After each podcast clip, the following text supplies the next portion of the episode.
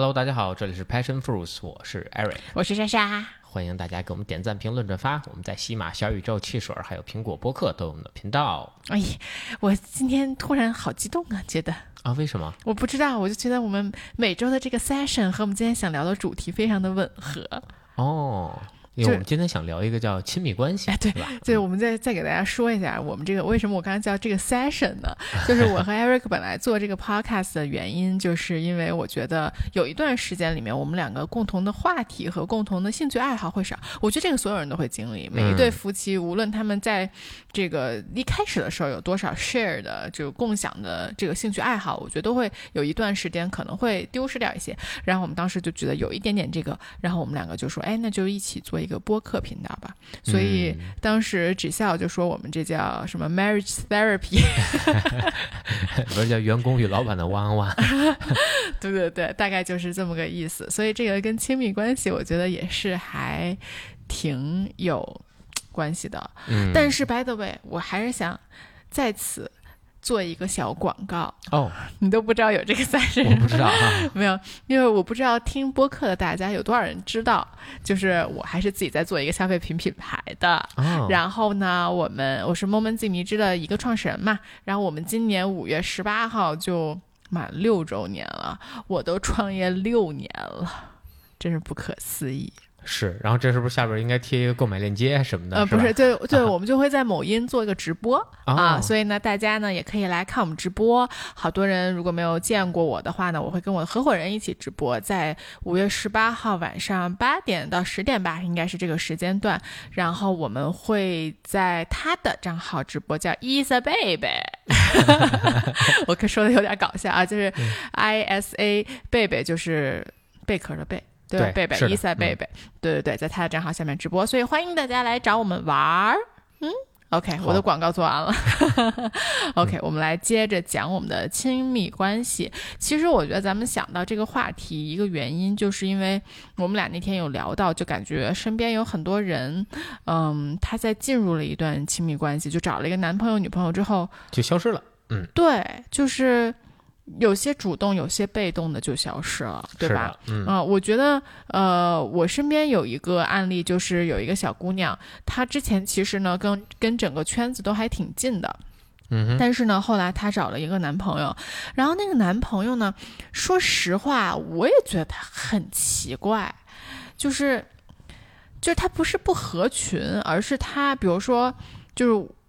就就他会穿的很不合群，然后他就感觉在哪儿都在找酒喝。就我觉得，觉得他的行为吧，就可能他有一些行为就稍微的，就是跟呃就不合时宜。就有的场合，我觉得他那样挺好的，就是很放松，然后很觉得他 always 很放松。对对对对对，然后有时候就让人觉得他是不是有点就是就是过了或者怎么样，而且。呃，本身呢，因为他可能就是我，我也不聊，我也没跟他特仔细聊过哈。就是呃，可能从事的这个方面，就是他属于这种需要这种就是灵感吧，啊，创意型的啊，那他就需要那种那那那样的一个感觉。但是像像我这种人呢，就是完全没有那种感觉的。是上次干嘛？我们俩坐一块儿，然后就巨尬。然后他说一什么，我啊。啥？对，反反正反正，我觉得他就是一个很很大的典型，因为那个姑娘本来跟这群人，呃，关系很好，然后呢，就是我觉得就是因为。交了这个男朋友，现在也变成老公了之后，感觉整个人都淡出了，也是因为我觉得就这这是双向奔赴啊，就是因为那肯定对，因为这个她的这圈朋友也不是很喜欢这个人，呃，很很喜欢她的男朋友，所以呢，我就在很多场合就是那种能不邀请她就不邀请她了，就这个姑娘啊，就能不邀请这个姑娘就不邀请这个姑娘了，因为总觉得那个人来了会很奇怪嘛，对吧？嗯，所以我觉得这个还是一个。挺奇，就其实说实话，我觉得是一个挺难理解的点。就因为比如说这个姑娘 A，她混迹在这一个人群中，她跟这群人群的关系这么好，那他们应该是一类人，对吧？那她怎么会找一个完全这个人群接受不了的 B 呢？嗯，这个我我觉得啊，在选嗯在选这个亲密关系或者说选伴侣的时候，我觉得你选的不是一个人。你是选择了一种生活方式，或者说你选择了一个 信仰啊，对吧？就你相信什么东西，然后你就会选择一个什么样的东西。那可能这是他向往的生活或者怎么样。因为这种案例其实我也遇到过，就是我身边有一些朋友，那可能他呃就是在上学期间或者是在在之后哈，他都会有这种，就是找了一个女朋友或者找了个男朋友，然后呃一方面是可能因为另一半我们不喜欢。然后呢他会备受压力，因为他不敢带着另一半过来，因为他不好去平衡之间的关系。他自己跟那些人玩的很好，那那那你怎么那你怎么知道？就他怎么知道你们不喜欢他的女朋友呢？就这个东西就是很明显。对对，就是就肯定会就就嗯，大家言语上肯定都不会说，哎，我怎么怎么怎么样的，对吧？但是你做很多小的细节，不是人都是敏感的，而且真的说白了，就是你，尤其你从学生到了进入社会之后，你对这这察言观色能力，大家肯定都很强。我们又不是什么职场三十年老油条，对吧？那我可能会让你看不出来。就尤其是我们就就这些，就是不是在这种国企或者在这种。环境下的人肯定多多少少会说：“哎呀，我不想跟你说话，或者你跟我说，我跟你说两句我就走了，我跟别人说了，对吧？”啊，我我觉得要是我，我都感受不出来。呃，你有那对吧？那这个就你举的例子，你能感受出来为什么？不，我举的例子我感受出来，但是我觉得那个当事人没有感受出来。说实话，就我觉得那个 A 姑娘和 B B 老公没感受出来。哦，我我我我很怀疑这件事儿，就是就是你举个例子啊，比如说就是。就是就还咱们还拿 A 说哈，假设啊，我就举个例子啊，假设 A 跟这些朋友玩特别好，那她的这个 B 呢，就是她老公，然后跟大家玩不到一块儿去，她就要去平衡这之间的关系，她是陪她老公还是她陪这些朋友？那她来到一个这个局，肯定是主要是以见朋友为主，而不是陪她老公为主，对吧？那她老公会受到冷落，就是她，然后那她老公下次说，哎呀，我反正去了没劲，要不然我不去了，或者怎么，这就会让 A 很很很为难，可能在一些。场就是场合下会很为难，所以那他还会不会带他去？那他可能比如说，哎，想的是把他介绍给大家，然后结果他发现可能没什么话说大家，然后他还是自己坐在那儿，或者说可能就跟一两个人聊的，他回家反馈还是没意思的。嗯，这是一个这么复杂的问题啊！原来那肯定啊，这这个这个人他就是一个非常复杂的动物，然后感情这东西那就更复杂了。嗯，你先接着说你的，我再说我。你先接着说你那个朋友啊，他怎么去平衡的？那那他就是那要不然他就自己来，对吧？那大部分时间他自己来，那就只能说那这是相对能找到平衡点的了。那他不再带另一半出现，但是这并不是长久。就你怎么说呢？就是那你的另一半就是。你自己老去另一个聚会，你的另一半其实自己心里也会不好受，就除非你能找到特别好的借口把他搪塞过去，不然的话就说，哎，我不带你去了，对吧？就我跟谁，我朋友聚会，我不带你去，就是长时间这样，其实对另一半也会有一定影响，就是就我觉得这个平衡关系是很难去很难去做的。嗯，我其实不太同意你刚才说的这些点。第一，我觉得你说的那个情况啊，它不是一个真正健康的关系。嗯，就比如说，你就拿咱们俩来说，你有很多局，我真是不想去，对吧？对啊，就是比如说，你跟你那帮喜欢车的朋友一起去聚会，我去过两次。第一，我确实没什么话说，嗯啊，就你们都在说车。第二呢，我也觉得我没那么喜欢他们啊，那那我就不去，对吧？我觉得这就是一个很平衡的关系，你也不用搪塞我，对对，是你也不用照顾我，你有选择。对，如果是我不让你去。或者说你一是你觉得无聊，二我觉得哎你还是别去了，要不然就是这事儿也挺麻烦的，对对吧？所以所以所以我觉得这还是一个双向的事情。如果一个女生她知道了这群朋友不喜欢，就不是不喜欢的，我觉得这就是双向的嘛。这女生不可能，这女生特喜欢这群朋友，这群朋友不喜欢这女的吧？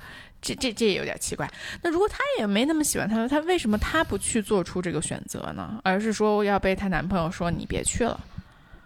就就我所所以我说为什么我觉得你刚刚说描述的这个场景是一个我觉得不健康的关系？就我觉得健康的关系是两个人都是独立的人格，对吧？我能决定我要去还是我不去啊？我们可以商量着来这件事情。我有我的朋友圈，你有你的朋友圈。我跟我朋友聚会的时候，你想不想来随你？对，但大部分人发生这种状况下呢，我觉得。可能都，反正目前我看的啊，就是有这种案例的啊，嗯，这双方都不是，嗯，我他不能叫特别的健康，或者说他们的选择是是跟我的选择是完全不一样的一类。嗯，对，因为比如说我再说回我最开始说的这个 A A 女生和 B 老公，对我觉得他们两个其实就是健康的状态啊，就是因为这个女生就很很好的淡出了这个圈子，我觉得她就 she make her choice，对吧？就是她她选择了她老公。就他就觉得，那我的生活就我觉得我的生活方式就应该像我老公这样，我不想再像以前一样了。我觉得这这这就是一个成年人做出的选择，而不是在这儿摇摆不定。我给你举个例子，就是我那个朋友 C 和 D 也是一样的啊。这个 C 他就是为了 D，然后那他就也选择淡出这个圈子，但是他自己他不情愿，对吗？不，他表面上都是情愿的，而且他当时一直都是这样。不，这件事情是很多年之后他才提起。他不情愿，这只是之后我才知道的。对啊，所以就说你在当时的这个环境下，你可能会做出这样的选择。你觉得哎，你没关系，我们俩自己过过挺好，对吧？那他就是每周末都是他们俩自己过，我们也从来不见他。那就是可能上学的时候能见着。或怎么样的？那大部分时间我们都见不到。但是，那你经过可能一年或一年半，当这关系有裂痕的时候，那这个东西会被无限的放大。嗯，对我，我觉得其实说到这个，就是我觉得这就是一个健康和不健康的关系的一个区别。说实话，对吧？就是其实你如果做一个很大的定义，就是你健康的一个关系是你你们俩都是独立的人格。那独立的人格是什么？就是你知道你自己想要什么。对吧？那他明显是当时不知道，因为小嘛，你才上大学，对吧？我我说的这个 A、B 都已经是咱们这个年龄的人了。对对对，但我的就是，即便是成年人，很多也都是是是。对，呃，我其实，在上女校，我不知道我之前有没有跟大家说过，我上女校高中的时候，我们当时有一个专门的讲座，就讲 toxic relationship。就是有毒的，嗯，关系，亲密关亲密关系。他其实讲的就是，因为我们当时学校，我们学校都是一群特别有钱的白人姑娘，然后呢，他们的朋，他们有一个朋友，都不是我们学校的，但应该也是一个很有钱的白人姑娘，然后就有一天死了，就死在一个湖边儿，特别的奇怪。然后最后经过调查，就是她男朋友把她杀了。啊，就所以就是我们专门有了这个讲座，就当时就是他们就讲这个关系，就是怎么怎么，他们就描述这个 toxic relationship。然后我听完之后，我就发现，其实我后面遇到了几个我身边的女性朋友都有经历过这种不健康的，就这这已经算是最不健康的关系了。我就给大家稍微讲一讲，普及稍微普及一下啊，因为我觉得国内讲这个的还是不多啊。当时呢，这个女生她应该就是跟她男朋友分手了啊，然后呢。她男她男朋友可能本来就情绪不是很稳定，然后 anyways 他们就要分手，然后她分手之后，她男朋友就先是特别生气，就说你怎么能跟我分手呢？然后叭叭叭叭，然后但她也没理他，然后后来就又就是他他一会儿就是哭，你知道吧？就是说哎呀，我真的不能不能没有你，我离不开你啊！哎呀，求求你了，让我再见你一面吧。然后过一会儿又很生气，就说你怎么能就你怎么能这么对我？你知道吧？他就。就情绪很不稳定，然后，嗯，他妈妈就跟他说，就就我觉得这个女生她已经 sense 到了有一些不对的感觉，所以呢，他就跟他父母说了这件事情，然后他爸妈就跟他说，你就留在家里，你就别去见他，就不会有事儿的。然后，但最后那个男生可能就是就是真的苦苦哀求，就哭的不行了那种，然后就把他约出去了，然后就把他杀了。嗯，天哪！哦，就很可怕，我也觉得很可怕。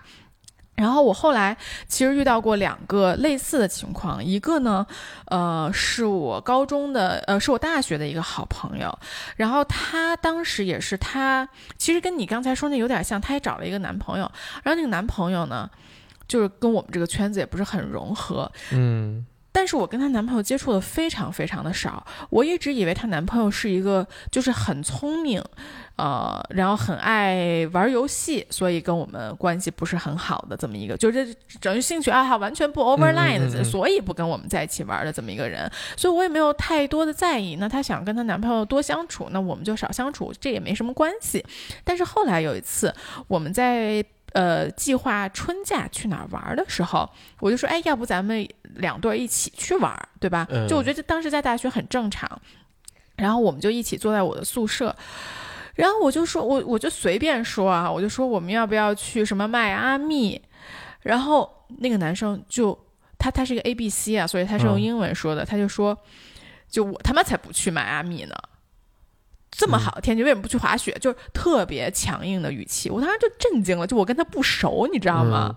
就我说你怎么能？就是我我也不是说我要去迈阿密，我是说咱们要不要去迈阿密啊？我当时就特别震惊，然后我觉得这人怎么这样啊？就这样的人，我的朋友怎么能跟他做男女朋友呢？我当时真的超级震惊。但你也知道，我那个就我那个朋友关系，呃，他的脾气特别的好，嗯，所以，但但我后来我就跟他聊，我说你怎么能忍得了？这样，他就因为他每一次，他说他每一次假期都是这个男生决定去哪儿，他就去哪儿，就他好像也确实没有什么话语权，嗯。嗯，然后我我真真的当时很震惊，然后呢，他们分手了之后，其实就发生了 exactly 我刚才说的那个那种 toxic 的关系，就那个男的，先是他，因为都在一个大学嘛，就是堵他那个下课，然后跟他哭。哎，反正就特别夸张那种，但他最后没有被 没有被杀啊，就没有那么夸张。但是我觉得这个真的是很可怕，就我觉得这。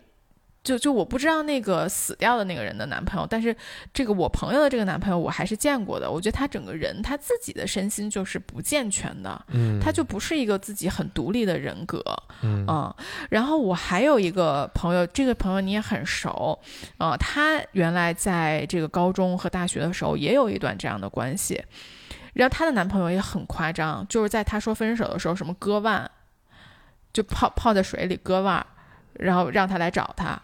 这这这男朋友是吧？对呀对呀，就咱们俩一起认识的一个女生嘛，对呀，就她男朋友，而她男朋友当她当时那个男朋友应该比她大十几岁，哇哦，就是应该已经是一个快四十岁的人了，就做出这样的事情，对，就很夸张。就我我我我我作为一个身心健全的人，我确实不太能理解他们为什么会这么做，但是就是。其实就是就所谓的相爱相杀吧，就是我觉得你已经太重要了，你成为了我的一部分，因为我不健全，所以你成为了我的一部分，所以你要离开我是不可能的，就这种感觉，你知道吗？我觉得特别的特别的吓人。然后我觉得最重点的，就说回来，就咱们都认识的，最后我说的最后一个案例的这个姑娘，她现在已经结婚生孩子了嘛，对吧？然后我觉得她现在这段关系就特别的好。嗯，我觉得原来呢，他是一个，他，我觉得他现在差距特别大。我觉得他原来是一个没有特别多安全感的人，啊，就是他会需要去，他会对身边的人特别的好。但是我会觉得他对身边的人这么好的原因是他想要回报，呃，对他想要同样的好，他想要回报，所以他当时对我们很好，我们其实都是挺有压力的。但他现在就是一个特独立的人格，是吧？指挥她老公。给她换衣服去，她老公半夜孩子吐了，说：“老婆要不要不换？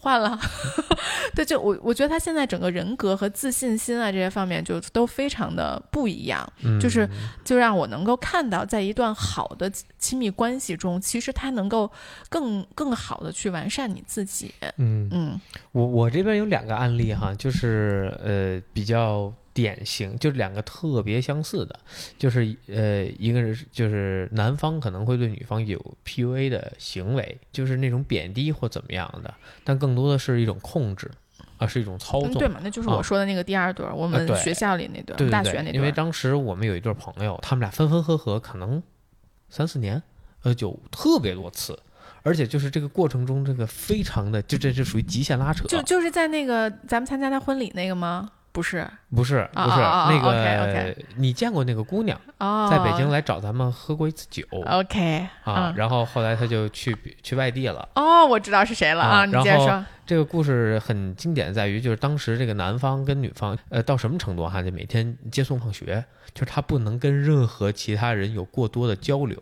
就这个男生接这个女生放学，因为他不想让她跟别人有交流。对对对。然后他如果跟就是男生发短信太多呀，或者有什么的，就会有点阴阳怪气。当然，当然就是，呃，可能因为我们关系比较好，然后他平时也这样。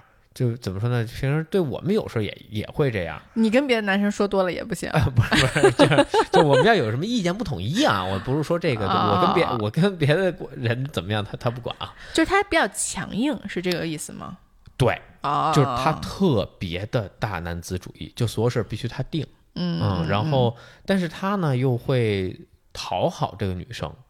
就是挺就挺纠结的一个性格，然后当两个人分了之后呢，就是女生也不见他嘛，嗯，然后他反正当时还让我就帮他传过话，什么送过东西啊，然后就自己悄悄从外地什么飞过来呀，然后见面呀，怎么样，就会有这么一个。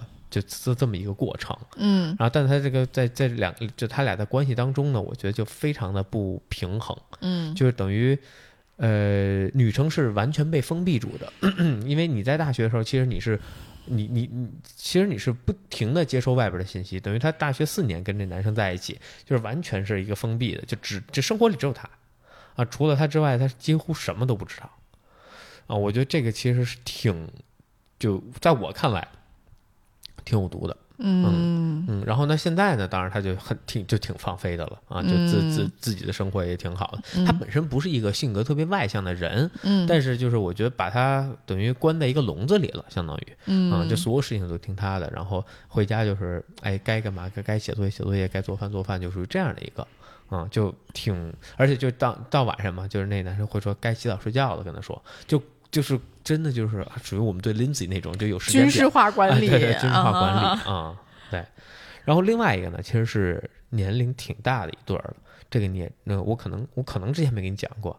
然后这个也是分手，就是两个人也是合合分分。然后这个男生呢，我觉得心里有点变态啊，就我觉得他是心里有点变态，到什么程度？他会找别的男生跟他女朋友聊骚，啊，这么奇怪啊？对，而且他特别享受这个过程，而且这还做了更过的事儿，这个可能播客播不了嗯，我大概猜到了，你接着说吧。非常的变态了，嗯已经就是令我发指的一个程度，那他为什么呢？他就是想看他女朋友忠不忠诚。不是过瘾，他不在乎这件事儿，不是，那他们最后怎么样了呢？俩人分了嘛，嗯，就很正常，是分了嘛。那分了之后呢，这个男生呢就会跟就是跟踪这个女生，然后偷偷的翻入他们家，然后然后等她，然后回家，然后跟然后呢她吵，就就是反正就先是求复合，复合不了，然后就跟他吵架嘛，嗯，这这真的就离杀他差一步了，我觉得特别可怕。嗯然后那个女生就是后来实在没办法，搬了好多次家，嗯，就连续的搬家啊，我太可怕了。你知道当时我那个我说的那个就割腕儿的那一段儿，嗯因为我是先听到我们那个高中的，就是被被杀了那个女孩的故事嘛。我当时听到她跟我说她嗯她她前男友割腕儿什么，我说你打死都别去找他，你就住在你妈家，千万别出门儿。啊这嗯是啊太可怕了。就这个女生其实是很坚决的，但是那个嗯男生就是特别的，就是就是就穷穷追猛打，就是嗯不依不饶的。嗯，反正当时我知道这事儿的时候，我也挺震惊的。然后因为我也认识他嘛，然后他就跟我说：“你把他就是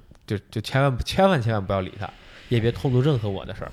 嗯太可怕。嗯我觉得你说的这个第二个啊，就跟我刚才分享那个三个是一类的，它就是一个 toxic relationship。非常的可怕。那个是我知道，就是我觉得跟你说的自杀那个已经非常接近了，就是对，很危险了。就是是的那个那个男的，就是哦，我记得特别清楚，当时呃有一次我们去 KTV，然后那男喝多了，喝多了呢，当时我也喝多了，然后我本来要打车回去了，然后他坚持要开车送我。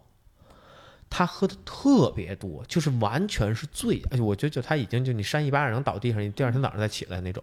然后他到那种程度，然后在大马路上是就就是那种那那种就 reckless driving，就是那种飙车一样，而且就是完他驾驶技术不是很好，就完全分不清楚。那你还敢租不？那、就是你也喝多了。不是我，一是就是我也喝多，再一个就是。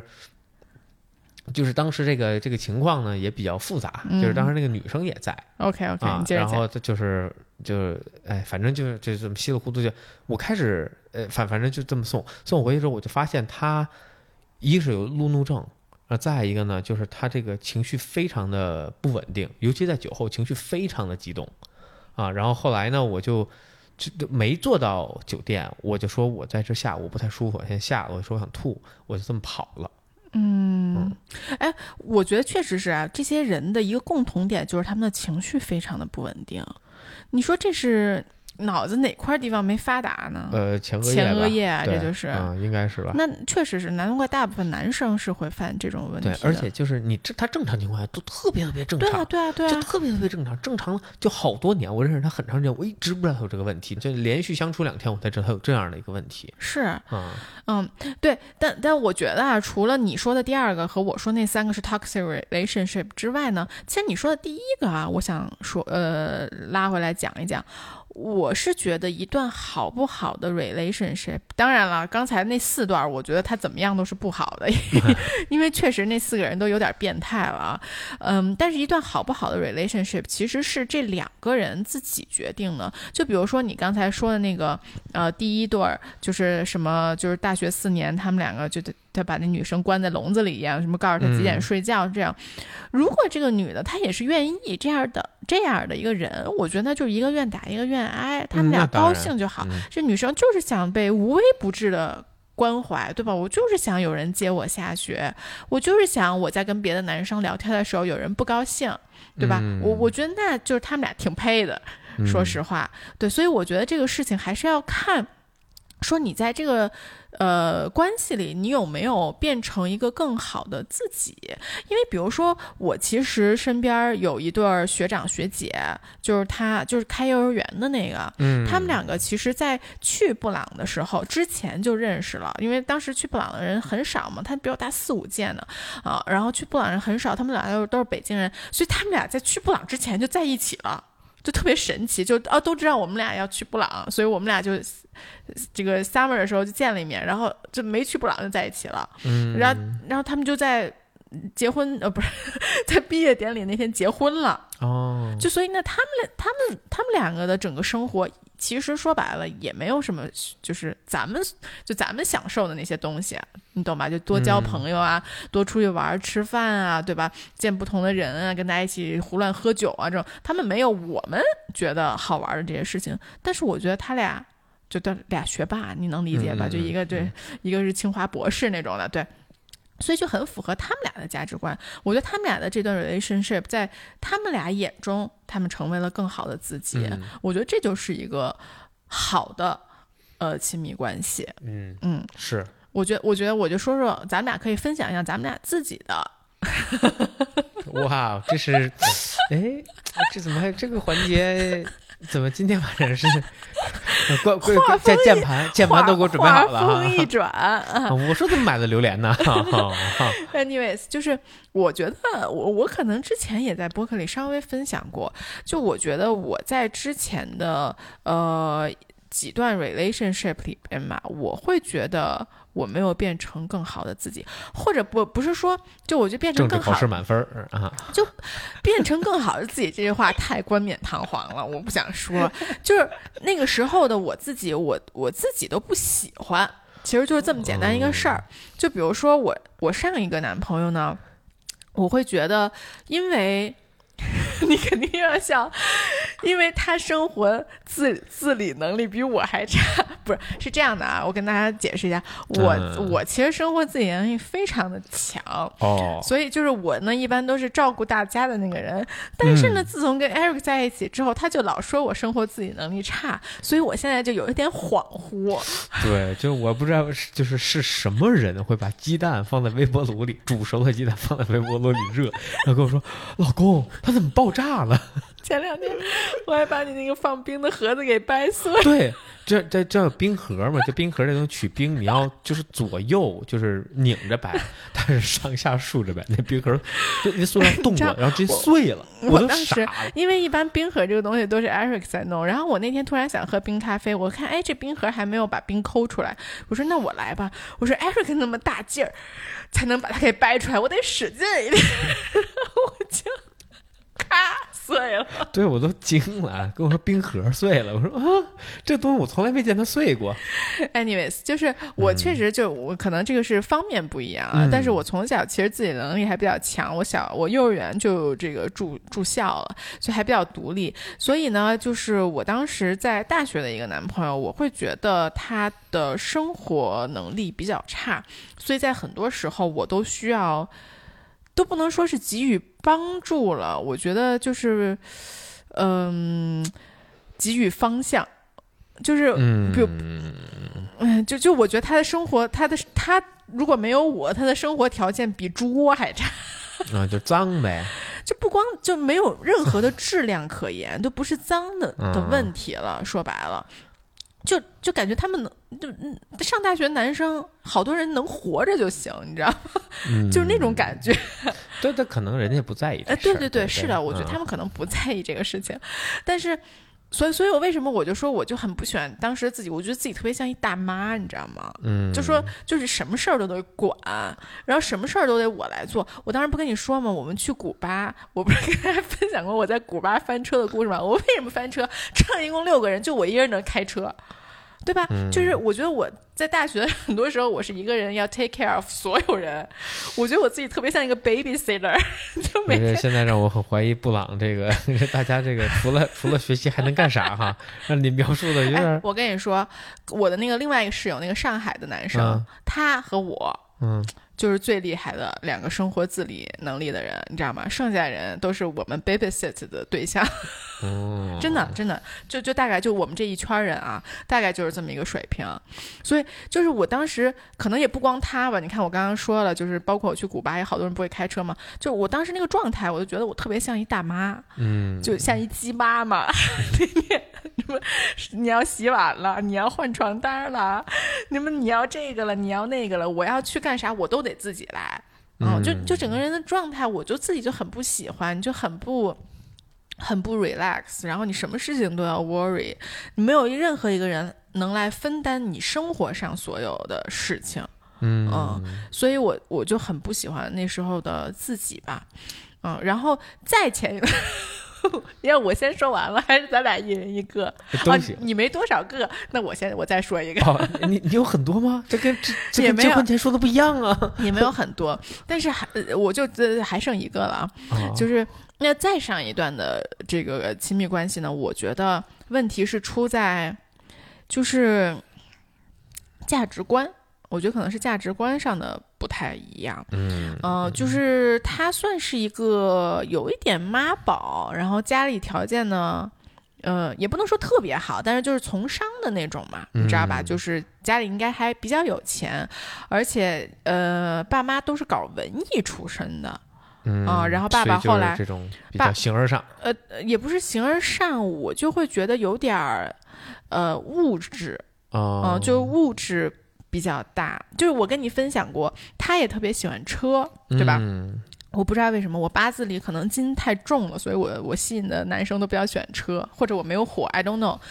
希希望大师指点一下啊。对，所以那个男生也很喜欢车，但是呢，我就会觉得他特别的物质的点是在于他也很喜欢很多好车，但是他不会开手动挡。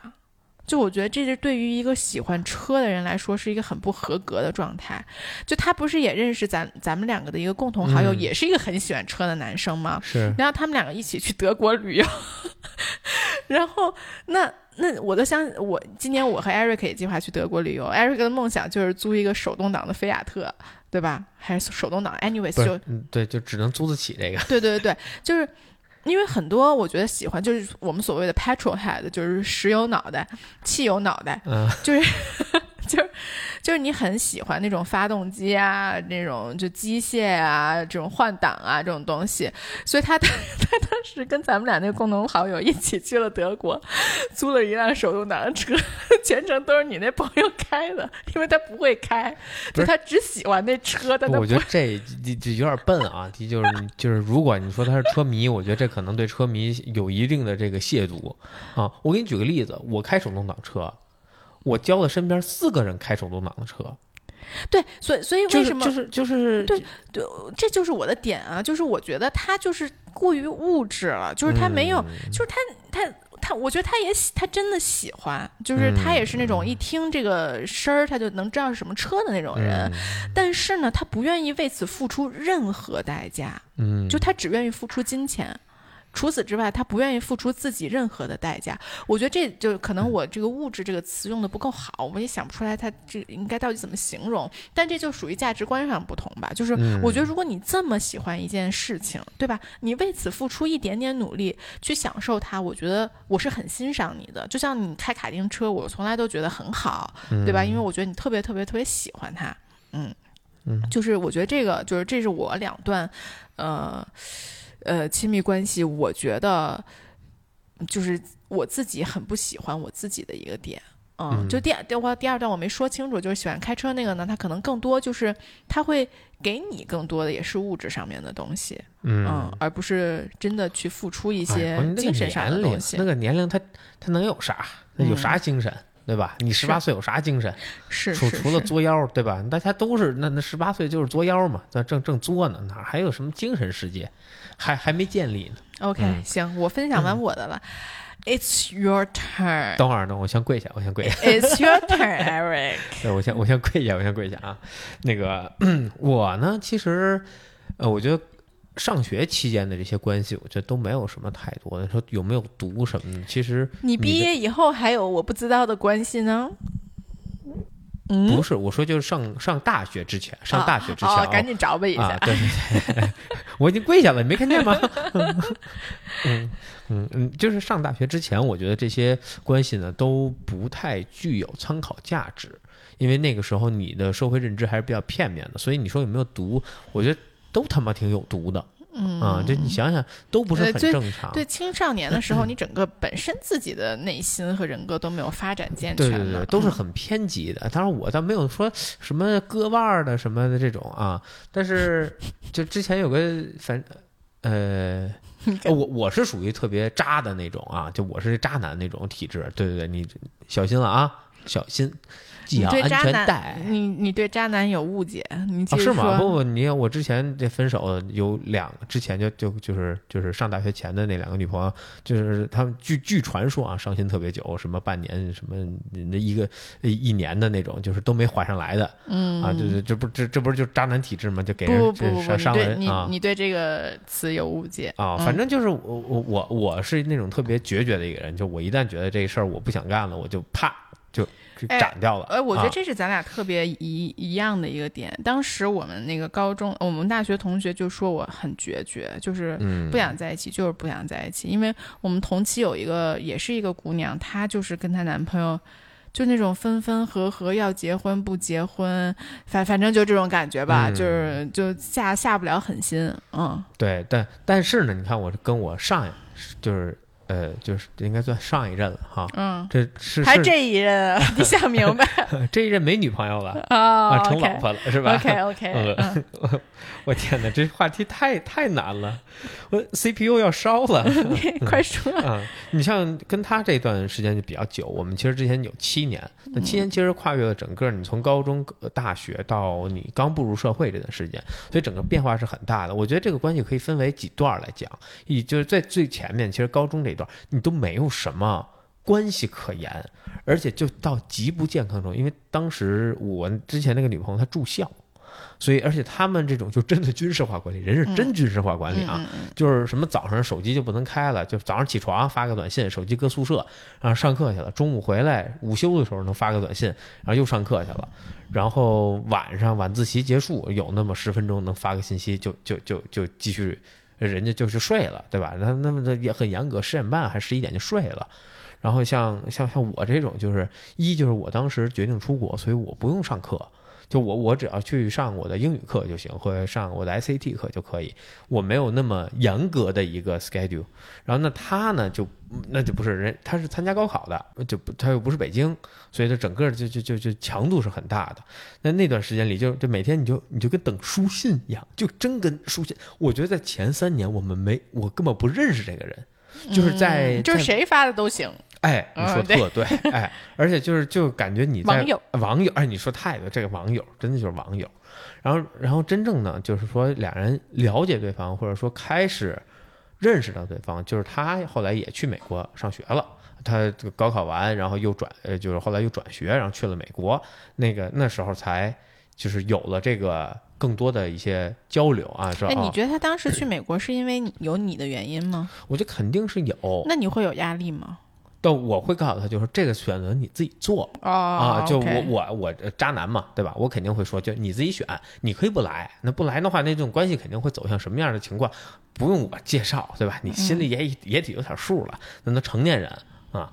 那如果你来，对吧？那我也不能保证这事儿一定能 work，但是那至少就说我们往同样一个方向走了一步，那那你往这边走一步，我往这边走了一步，那我我们可能会在中间遇到，嗯啊，那至少他是往的是一个方向走，嗯啊，那他嗯呃，所以他最终也没有选择跟我一个学校。嗯但是选择了我隔壁的一个学校，就是在其实就大概北京天津这个距离啊嗯嗯啊是在另一个城市啊。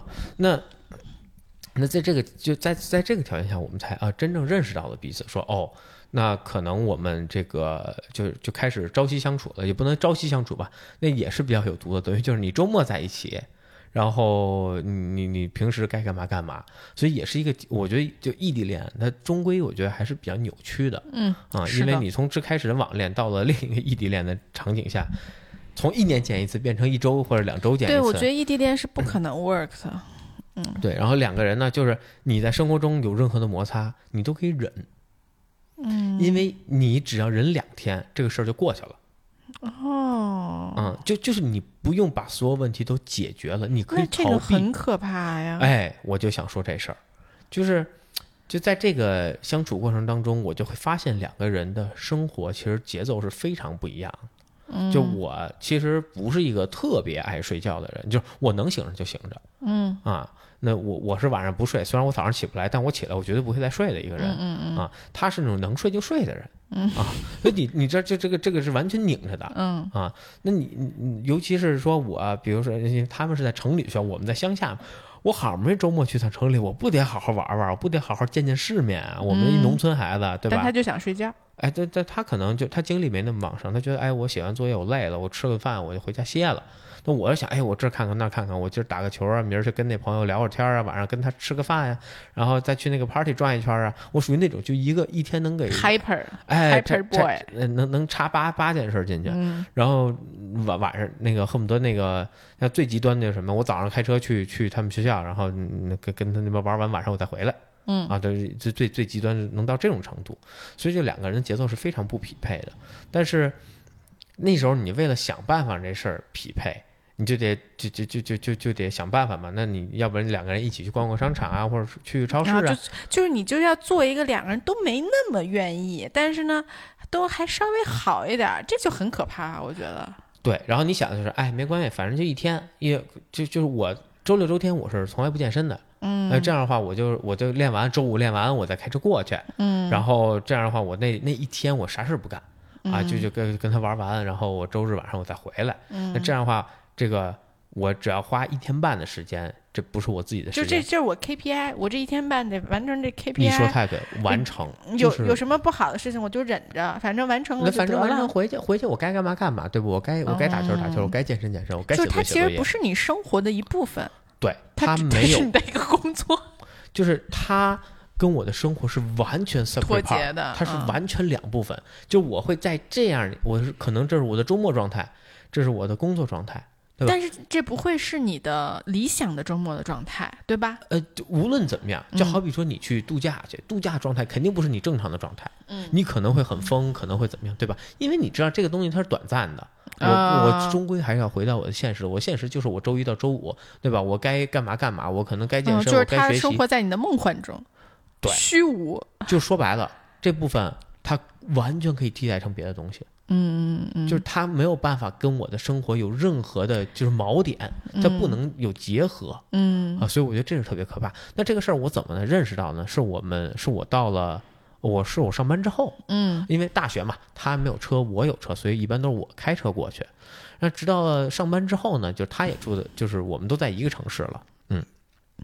那这个就相对来说见面就容易了，但是我发现我们的生活还是没有锚点，嗯所以就是有一年我就是专门的，哎，下定决心，我说，哎，我们这个做一个播客。不是，你接着说，我不捣乱。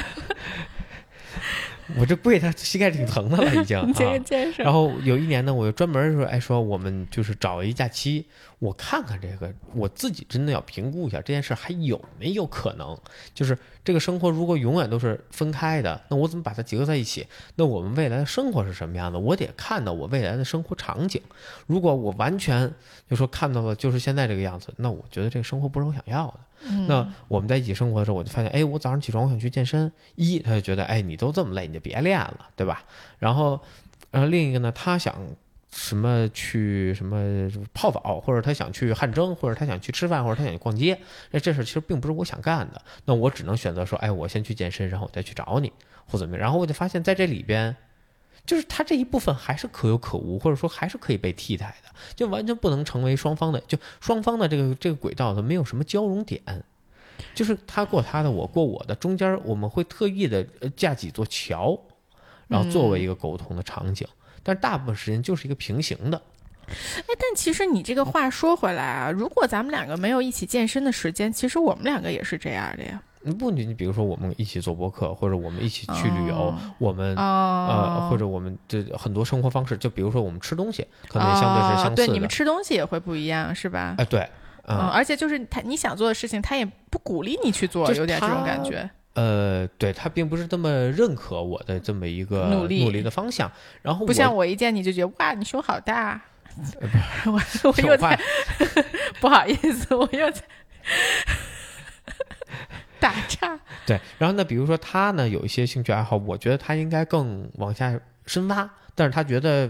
就我就知道一些这样就可以了。这不是跟我那个差不多吗？那不会开手动挡的那个。对他不想再去做更深的一个研究，或者说他不想再为这事儿花太多精力。他觉得，哎，这个东西就是个玩儿。这就是价值观嘛？我觉得价值观所以我觉得就是双方呢是一个平行的。那你没有办法交融在一起的话，那这个事情它就它不没有办法 work。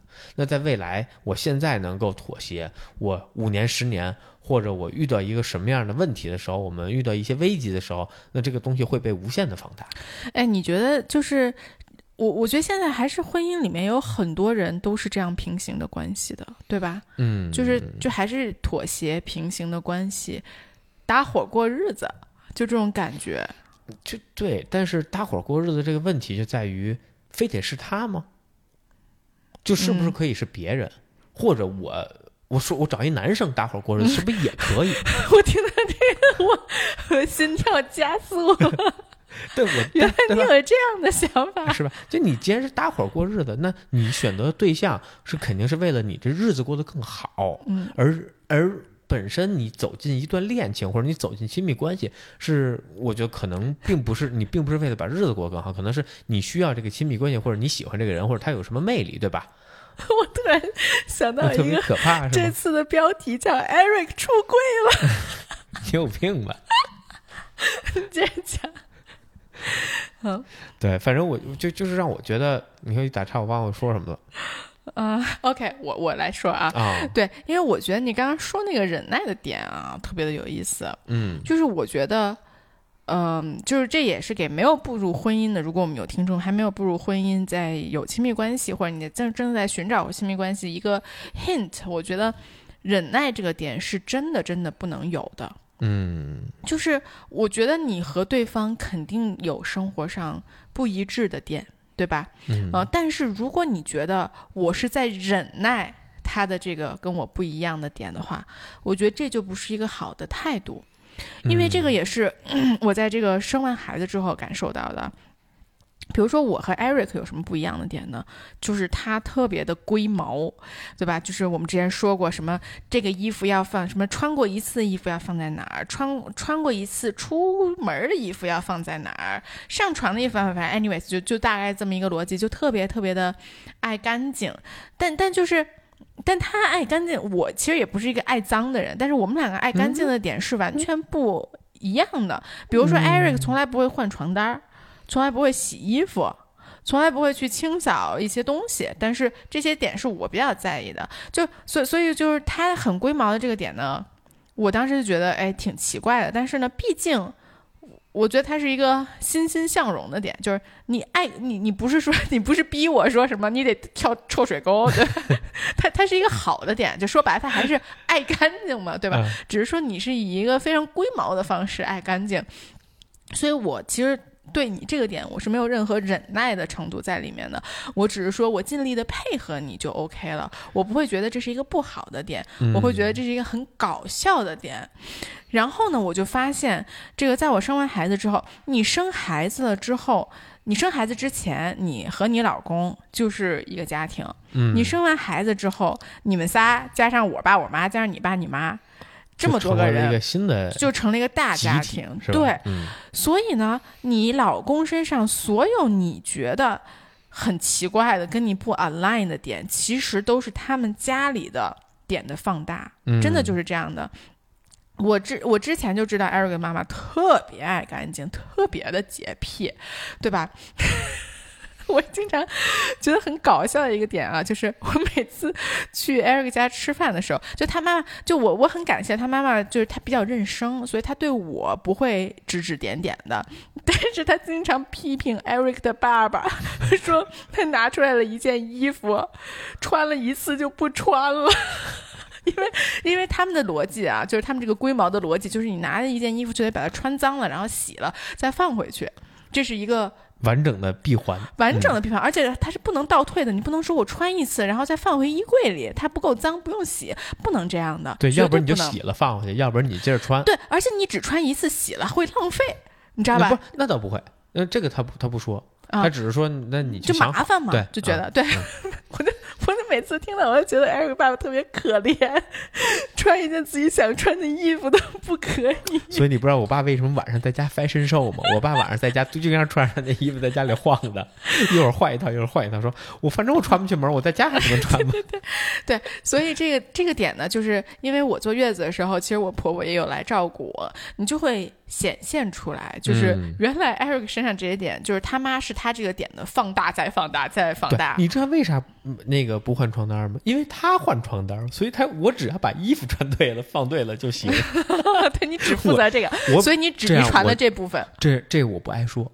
啊，剩下事儿不归我管，我就不管了。对对对，所以我再再回到我刚才那个点啊，就是说，因为我我指的这个点是我不是在忍耐 Eric 这个龟毛的点，我是觉得他很搞笑，所以我我也会觉得 Eric 他妈妈那个点很搞笑。哇，当然他不 apply 到我身上，如果他那个点 apply 到我身上，我可能也要用忍耐这个词来形容了。对，啊，所以如果你老公身上任何一个一个。点，他已经是让你在忍耐的程度了。我觉得那，那就是如果你再融到一个大的家庭，你你会发现，就比比他这个点放大的还有很多很多。对对对，这里其实我还是想说几个点哈，就是原生家庭对一个人的影响是非常巨大的。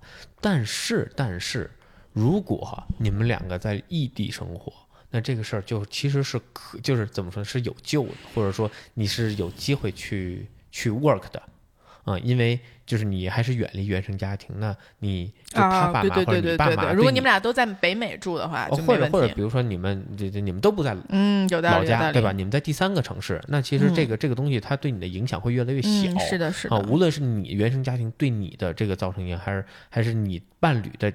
家庭对他造成的影响其实都会越来越弱，反而你们俩之间会形成一个新的一个体，就是那倒是。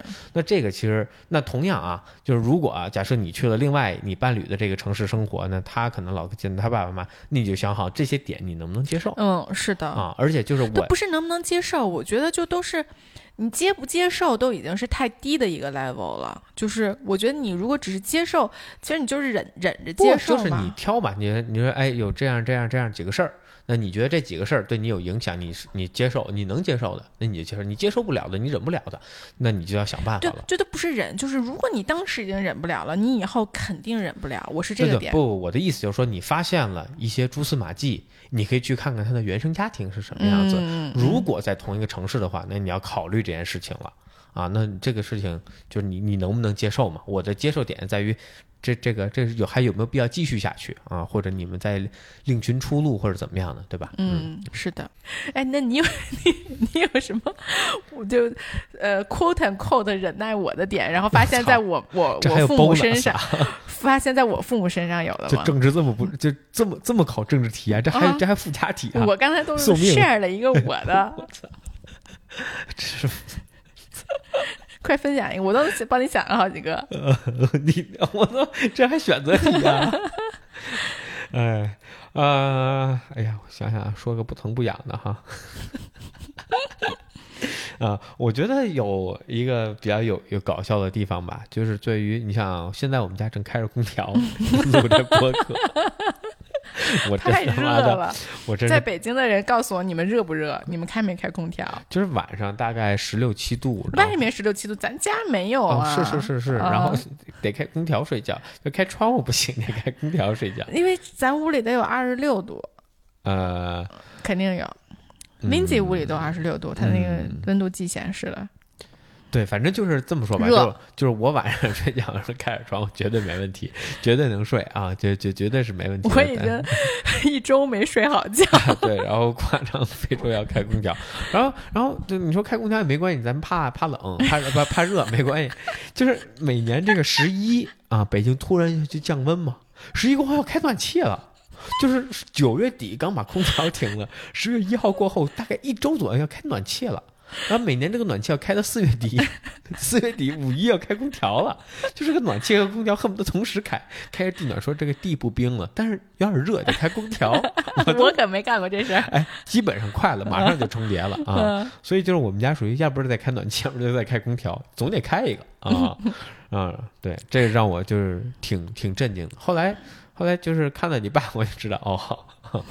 确实，对，就是我们家其实一直保持在一个恒温的状态，就二十三点五度恒温的状态。就是你看，每年在三亚就挺凉快的，然后中午还得开会儿空调，嗯，然后冷了还得开会儿暖气什么的。对我，我觉得这个其实是我跟我爸一个，就我我昨天就跟你说的这个点，虽然你反驳我了，就我觉得我跟我爸，呃。不是说特别怕冷或者怕热，就是我不是说我无法忍受了，我就现在不开，我就要一头撞死了那种状态，而是说我觉得你把自己放到了一个很舒适的状态，而且以一个很简单的方式，因为比如说前两天我们开窗，我们就想开这个窗还是开那个窗，怎么开窗？凉快，就就你就特别伤神。但是你一个特别简单的，无论是开地暖还是开空调的方式，把自己放在了一个很舒服的状态下，你就。能有精力去干其他的事情，我觉得这是我跟我爸的一个逻辑，你懂吧？嗯嗯，就是，就我昨天跟你说的嘛，你本来比如说我们的舒适温度是二十三点五度，你呢，咱们现在二十六度，你通过这个。开窗，你达到了二十四度，你觉得就差不多了，就可以活着，对吧？就挺舒服的了。嗯。但是我会觉得，那你离二十三点五度还差零点五度，我还费这么老大的劲开着窗户，想着开哪个窗户？那我为什么不一键二十三点五呢？对，反正这个确实是一个不一样的点。那你是觉得这个点是要忍耐的吗？也不是。就。呃，还行吧，就有点费电。就我觉得，就是就属于属于没必要，但不是不行啊。就你说，你说你开空调行，也不是不行，也能开。对我又不是在那特冷的时候告诉你要开空调，对吧？呃，不是你要特极端，我也能理解了。就就那主要就是说，就是现在呢，让我觉得，你说这五月份就开空调，那七月份怎么办呢？就是让我，我是一个，我是一个要有曲线的人，你知道吗？总有那个第一个吃螃蟹的人，咱们家就是我。我不说开空调，什么时候开空调？六月中再开啊，就是我每年是六月中开到不，我的意思是八月中。总有一个人要先提出开空调这个点，我就作为了那个始作俑者。咱能不拍这瓶盖吗？我太激动了，我就我就始作俑者，要不然呢，这不得你说吗？所以我就做了这个先说的人。算了，聊不下去了，就这样吧。真的，就这样吧。嗯，OK，嗯，那我们今天就这样。好啊，然后你们如果想到什么，也可以在下面评论发给我们。告诉我你。们开不开空调？哎，真的，现在啊，北京有没有晚上要开空调睡觉的？来评论区写下来，告诉我，让我看看，大开眼界。如果你觉得不用开空调，也麻烦你写下来，觉得为什么不用开空调？麻烦写下来，我我好想知道大家到底在现在开不开空调，是吧？然后另外就是，你觉得你的伴侣或者你的这个呃，就伴侣吧，啊啊，有什么点让你觉得哎呀，就是需要忍受，或者说让你。呃，就有点有点不一样吧，反正对啊，然后有趣的点或者你想吐槽的点，也欢迎大家在下面评论。OK，嗯，那我们这期就到这儿，拜拜，大家，我们下期再见，拜拜。